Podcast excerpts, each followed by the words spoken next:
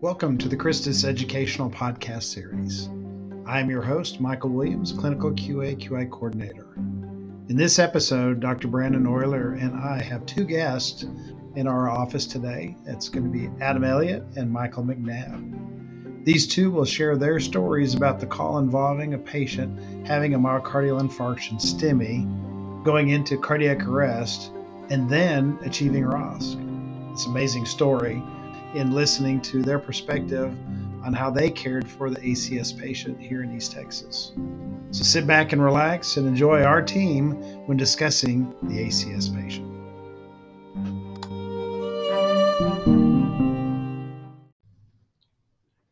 All right, welcome back, everybody. Glad to have you back for another podcast. Uh, we missed last month because of CE days, but hopefully that was beneficial to you. Uh, we hope you're enjoying the summer um, and glad to have another podcast today. We do have some guests with us today that we're really excited about Adam Elliott and Michael McNabb. Uh, we're going to talk about a case uh, that they had and a patient that they took care of here recently and had a, a really good outcome. Before we get started, I'm going to have y'all kind of introduce yourselves. Tell us, you know, your name, experience, how long you've been a medic, EMT, anything else you want everybody to know. Uh, been a medic for almost four. Um, supervisor in Wills Point now. Uh, I'm Michael McNabb. I got my EMT about a year ago. Started working at Christus three, four months ago. Awesome. Good deal. Well, we're glad to have y'all here. Uh, like I said, excited to talk about the case and hope that other people can hear about y'all's experience and the patient you took care of and learn something from it. Uh, before we get into it, just real quick, um, the red bags uh, are new. They've been used for a few weeks now. Uh, a lot of you have made suggestions uh, on how we can improve these and where to relocate some things. We've taken some of that into consideration, and um, Michael sent out an email, I think, what, two weeks ago or Mhm. a week ago, Yeah. um, talking about the changes and how we want the red bags to be. So if you can, and you, if you haven't already, which I hope you have, uh, but if you haven't, make sure that those red bags uh, fit the email uh, with everything located where uh, we talked about. Uh, and I think you sent some pictures with it. I did uh, pictures with what items went into each compartment, so it should make it a lot easier Yeah. than the original uh, release of Yeah. them. I will say we changed the name of Red Bags to the first, First in. in. First in bag, yes. And and guys, why is that? Because it's the bag we take with us first. First That's in right. Make sure that y'all do that. We want the red bags to be, or the first in bags to be uniform. Uh, that way, if you pick up a shift uh, at a different location, you know where everything is every time you pick up that bag. Uh, so it's important that we do that. If you have other changes that you want, let Michael um, or somebody here at Clinical know. That way we can review it and see if it's something that we, we think is, is feasible or, or the right thing to do. Anything else, Michael? No, I think that's good. Oh, the CE days they changed the name of it now too Did they? to Team Huddle. That's right. Oh, yeah, yes. yeah, I do remember that. Yeah, so Team Team Huddle will be done, I think, twice a year in the same format that we've done. But then we're going to add a new component where we're going to be bringing in the paramedics quarterly here to Cotton Street, do, doing specific tasks and skills and Okay. knowledge, knowledge based stuff. Yeah, So, that'd be cool. and our education department will be rolling that out soon. Awesome. All right. Well, let's get into the case um, and the patients y'all took care of. First off, y'all did an excellent job. The patient had a good outcome, um, and y'all did everything right, textbook. So, to kind of start off, we'll go through the case. There's not going to be near as much educational to this one uh, as there have been in the past, but there will be a little bit kind of was it busy? Was it slow? Uh, I don't. I don't really. I think it was one of the first calls of the day. If it wasn't the first It call of the day, the first call it was the the first call of the day. And it Um, was later in the day, though, too. like right? nine. In the morning? Yeah, Yes, about nine Okay. o'clock. Um, Was it hot? It it was a hot day later, but it hadn't warmed No, but up it was yet. still kind of cool Yeah. and mild. It was a good day. We I, we were both kind of glad to be working together, and it's always a better day. You know, the day's going to start off good when you work with somebody that you know is competent and that you can. Yeah. Yeah. You feel like you can You trust you and trust and you work together. Good teamwork. You know. Yep, absolutely. So tell me, um, what were you guys doing when the call came out?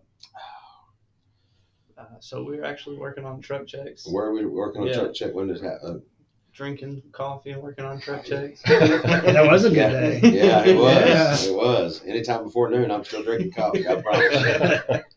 How, Those came out What for did they say? protocol ten. You know, the first thing I know, the first thing I thought was clear day. Like as far out as we are, that's the first thing you when we, you you get a trauma, you get a stroke, you get a STEMI or whatever chest pain. You look at the sky and you go, okay, do I, am I going to have flight as an option? Because we're an hour away from anywhere to Hmm. to get them some help. So uh, I know first thing I thought was we can get a bird today. Cool. So um, got the call. Um, I don't know where you, you No, we show up yeah. on scene. Yeah. Um, the call was actually at a, a local airfield around there, and it just said chest pain. I don't remember what the note said as far as um, like you know they add little tidbits in there sometimes, Yeah. but you never really can trust it one hundred percent because Yeah. they're only telling us what they're getting fed. So sure, sure. uh, we got to the airfield, airport, and there was a building. We parked right up in front of the building and was directed in. Somebody was outside, weren't they, directing us in? Yeah, I think it was the uh, manager, office Yeah. manager. So when we first walked in the door, the patient was sitting, I would say almost 25 yards across, the yeah, I would agree Like- that. clutching his chest. Look, you know, they teach you look sick or not sick. Mhm. He looked He sick. looked sick. He look he was obviously in distress when we walked through the door and um, made our way to him and asked him, you know, what happened, how, what's going, where, where you hurting, what's going on. Um, said he was walking across either the field or the tarmac or what. He said he was walking and it just his chest started hurting. Michael immediately started putting the 12 lead on him and getting vitals, and he was diaphoretic, pale. Um, And it was a cool day, but he's there for it. yes, yes, he was, and cold sweat. It was major pain. You could tell he was hurting so bad. And I asked him what kind of history he had. He said he had a pig pig valve transplant Hmm. A long time ago. I said that recent or it, eh, I put it in the back of my head. I didn't really. He said it was a long time ago, so I didn't think it was anything that would be crucial at the moment. But I have no idea what the contraindications of a pig valve. Is. I mean, you know. But so we did the twelve lead, and I think the first one printed off the old doc in the box. Yeah. Said, of course, I, I was taught, and I don't always look at the doc in the box, but we all kind of glance, you know yeah, it but it was obvious inferior elevation. So I said, and the one of the people he worked with, he obviously was an employee there. He had a shirt on that had the name of the airfield on it. And so one of his bosses or whatever says, you know, is he okay? He's- I said, no, you know, I think we're having a heart attack. We're we're fixing to go. We're rolling up, and we're moving him over to the stretcher. And um, So at that point, yeah, we got him on the stretcher, uh, checked in with flight. believe they're eight to ten out. Yeah, and that's when we alerted Co- Code STEMI Yeah, So you did that So- through your app dispatch. or through dispatch? Through dispatch, yeah. So dispatch, you called dispatch to activate with the facility you were going to. Yeah, and- correct. Told him we needed a bird. Activate Code STEMI. Yeah. Let me go back just a little bit to that 12 lead. So you did a 12 lead. Yes, sir. You found some, you said inferior elevation, Two, right? three, and AVF. and Um, a little bit of was there was there a concern that you know, we needed to probably do a right side?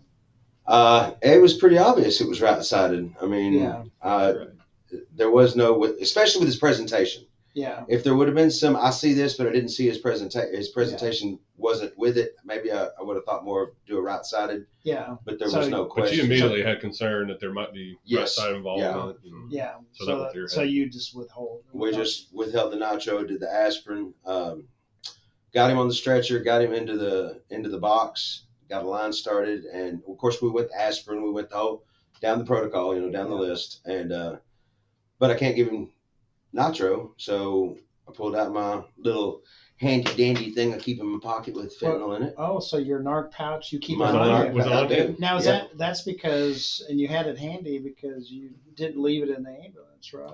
That's right. All right, so you could actually give that. But at this time, I was in the ambulance by this time. oh, okay. We, uh, okay. We tried to get ahead. him in pretty quick. yeah. But you It- still carry it with you. Oh yeah, oh yeah. Just in case. I actually, one of the old medics that I learned from when I first started this, only five years ago, I know, but still, uh, he had one before that was, it was a thing that everybody had one. He did that every shift.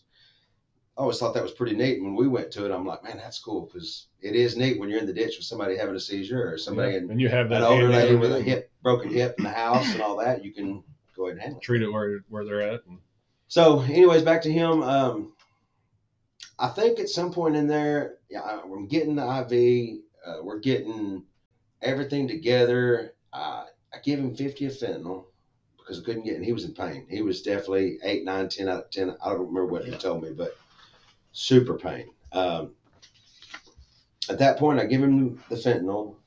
I remember standing up and walking around behind him, and I don't know where where were you I at? was I was off to the side, so it would have been passenger side of the. Uh, okay, and that's when he started posturing. yeah, and like started posturing. he started shaking and raising his arms up like that, and I looked down at the monitor, and it was he was in VFib, and I, crap. tongue, tongue completely occluded the airway. Yeah, yeah. So at that point, which hindsight's twenty twenty, I know seeing the amount of elevation he had and realizing it was a STEMI, enough for me to already activate enough. I should have had pads on him. I, I know I should have had pads on him. Was that you slapping your hand? That's me slapping my hand. I should have done it. And and definitely this was a good a good example of why I should have had pads on him because there was a time there that I didn't have that I could have immediately defibrillated. Yeah, there was a little delay from when you from reviewing the chart from going into the VFib Yep. um, to defibrillation. There's a slight delay, and do you Right. think it was because you didn't have? I didn't have Pads pads. I had to cut his shirt off. I mean, we pulled his shirt up and we did a 12 lead and we wiped him off and all that. He was, Yeah. we, we, you know, did all that with care and da, da, da, but all of a sudden he went into VFib and Yeah. it's, But you recognized it and Yes, immediately moved immediately. to treat it. Yep. And somewhere in this, now this is kind of, were you pumping chest yet? I don't Yeah, remember. I just started pumping chest. Used So I, you- we charged 200 Yeah. joules, defibrillated, and I told him jump on the CPR, and he got on it. And I was already getting the airway out. Like, Yeah. matter of fact, now that I think about it, flight had opened the doors here, and I said I'm fixing to grab an igel, or I'm getting an igel down. And they said, well, let's just go ahead and intubate, which I got excited. I'm like, okay, I'll bet, you know, let's intubate, you know. And uh, about that time, yeah, he pushed me off the top of him. The patient started kind of Yeah. fighting back. Yeah. I said, yeah, okay, well, all right, we're we're back in. I, I don't remember what rhythm it went into. I think it was idioventricular at first, and then went into sinus. kind of Uh, organized Yeah, I think- back into it. yeah, Yeah. I think it was back into sinus shortly after the Yeah. So when he pushed you off of him, did Uh, he say anything, or uh, was it he's still kind of out of it, or So he's still kind of out of it. Um, while I was doing CPR, I'd look down and he kind of opened his eyes, and I was like, "Well, I don't know." So I kept I probably did 10, 15 more compressions, and then he blinked, and I was like, "Oh, Uh, he's a- okay." and then that's when he Yeah. pushed me off the top of him. yeah, Yeah, that kind of uh, is uh, a good indicator. Yeah, and then stop. somewhere in there, Yeah, he yeah, goes- usually when they're pushing you away, Hey, that yeah, means he okay. said, "Hey, hey," to me, you know, That's he was, said. yeah, he was going, "Hey, hey." His eyes, you know, and uh, we kind of all realized at the same time, like, "Oh, he's back!" Ah, you know? so uh, Now and at that time, he remained hypertensive pretty much, didn't he? the whole time, I believe. Right. Yeah. Yeah. Um, that's when Flight got in, and of course, I mean, th- this was all kind of it was happening fast. Uh, but Flight got in, and they asked if I had a hundred bag, and which can I say that on here that that was a cool thing that I learned. That, Yeah, that- absolutely. Yeah. um, you know, in high stress situations like this, ever since I've been, you know, going doing ACLS and all that, we know that without a pulse it's 300, and with a pulse it's 100 over 10 minutes, right? I mean, 150. I'm sorry, 150 Yeah. over 10 minutes. But that's a lot of stress, and that's a lot of to think about and to get an IV pump out. Well, Fly jumped in and said, "Do you have a hundred bag?" They just pulled it up, and shot in that hundred bag, and 60 drop set, and said they just kind of said it where. How did you say it? Just broke the drip. broke the drips, right? Mhm.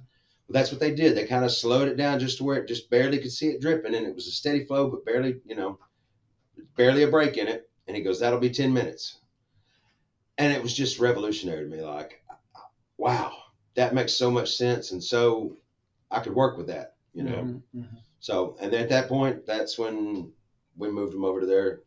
and went to check on him. We actually got to go in and shake his hand and talk to him. Really, That was a really neat experience. Yeah. that is cool it, It is awesome. to That's see him walking, Die in talking, front of die Oh, in yeah. front of you. Did he remember you? Oh yes, absolutely. yes, absolutely. That's awesome. Remembered us. Yes, yeah. He was happy to shake our hand and told us thank you, and yeah, That's It awesome. was That's a really, huge really cool. testament, I think, to, to the care that, that y'all provided too. it was it was awesome. It That's was cool. definitely something to remember. That's not y'all don't get a whole lot of closure really. No, No. when no, you we don't. Once we drop, let them go, drop them off, whatever. Yeah. A lot of times, I try to call back and check, uh, but Yeah. you know, unless it's our facility and they know that I dropped them off, you know, they can't tell me Yeah, and they don't want to tell me. And so I, I don't get much closure on a lot Yeah. of stuff. But that was neat. that's cool. That is really cool. Now, I was looking at your times, and I just want to throw this out here. Okay. From your at patient time to at destination, which is, I'm sure, your destination. Did you just have to drive around? Uh, 15 foot forward. Yeah, we pulled 15 15 foot forward. So- Whenever they opened the gate for us, we, we pulled out to the and, pad. and the, the aircraft was right there, and it was just the easiest thing. 21 minutes for to actually From have at scene to to getting To- on into the aircraft. Onto, onto the Can you imagine? You, you did you did a whole thing with assessment, move them, come on. resuscitation. Oh, Jerry Reed said, "When you're hot, you're hot. When you're not, you're not." You know. That's that's No, awesome. it was. It was picture perfect. It was, and, and like I said, starting out with knowing that we could get a bird because the weather was good, Yeah. to uh, being at an airport. I mean, there was no stress if I need a fire department. God bless the firefighters. I love 'em. You know, and uh, getting an LZ and all that. None of that drama. You know, we had an LZ right there, Yeah. so it was Everything just set up perfect. Oh, the day. Yeah, it was this gentleman's day for sure. Um, kind of going back to the defibrillation, if you defibrillated uh, and he didn't get ROSC, what would you have done?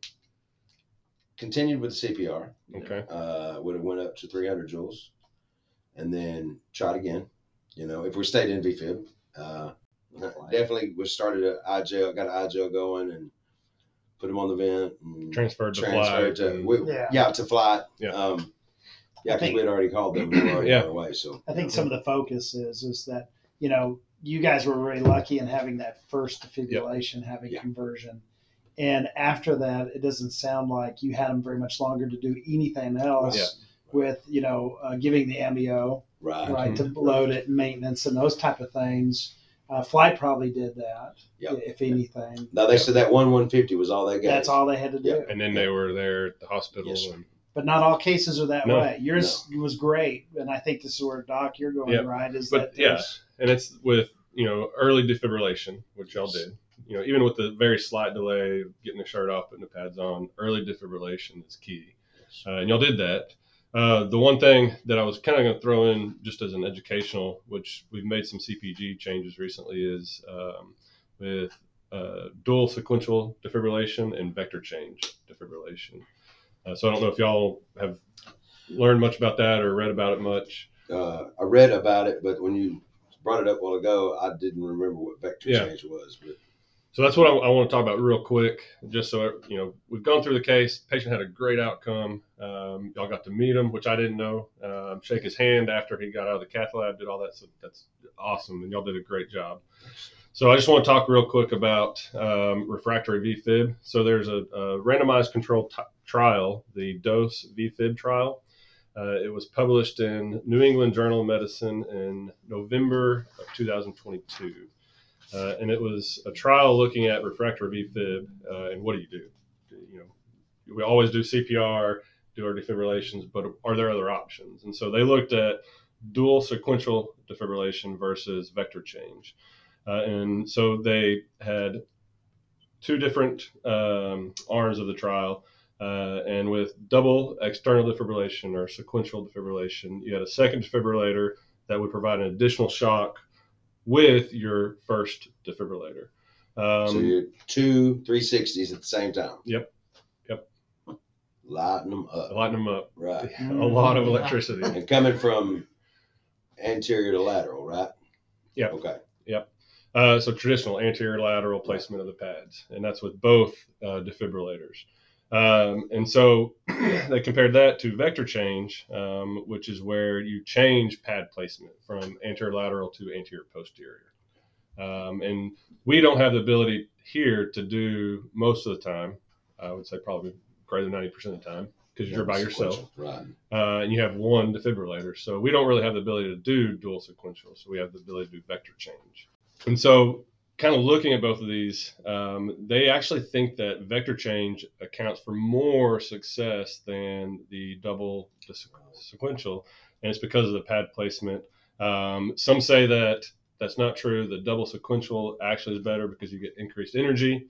You got just two times electricity and so you get exactly yeah Uh, and so you get a lower threshold on your defibrillation.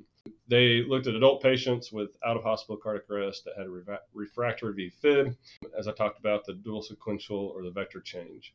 Um, and they looked at hospital uh, discharge. So, what was the outcome to discharge? And that was their primary outcome they looked at. They had 405 patients, um, and they actually stopped the trial early because of COVID. Their goal was to get 930 patients, but they stopped it early because of COVID. 68% of the arrests in the study were witnessed, 58% had bystander CPR, and they found that with dual sequential defibrillation, they had a 30.4% survival rate to discharge, with vector change at 21.7% survival rate to discharge. Uh, and in standard care, about a 13.3% survival Wow. rate.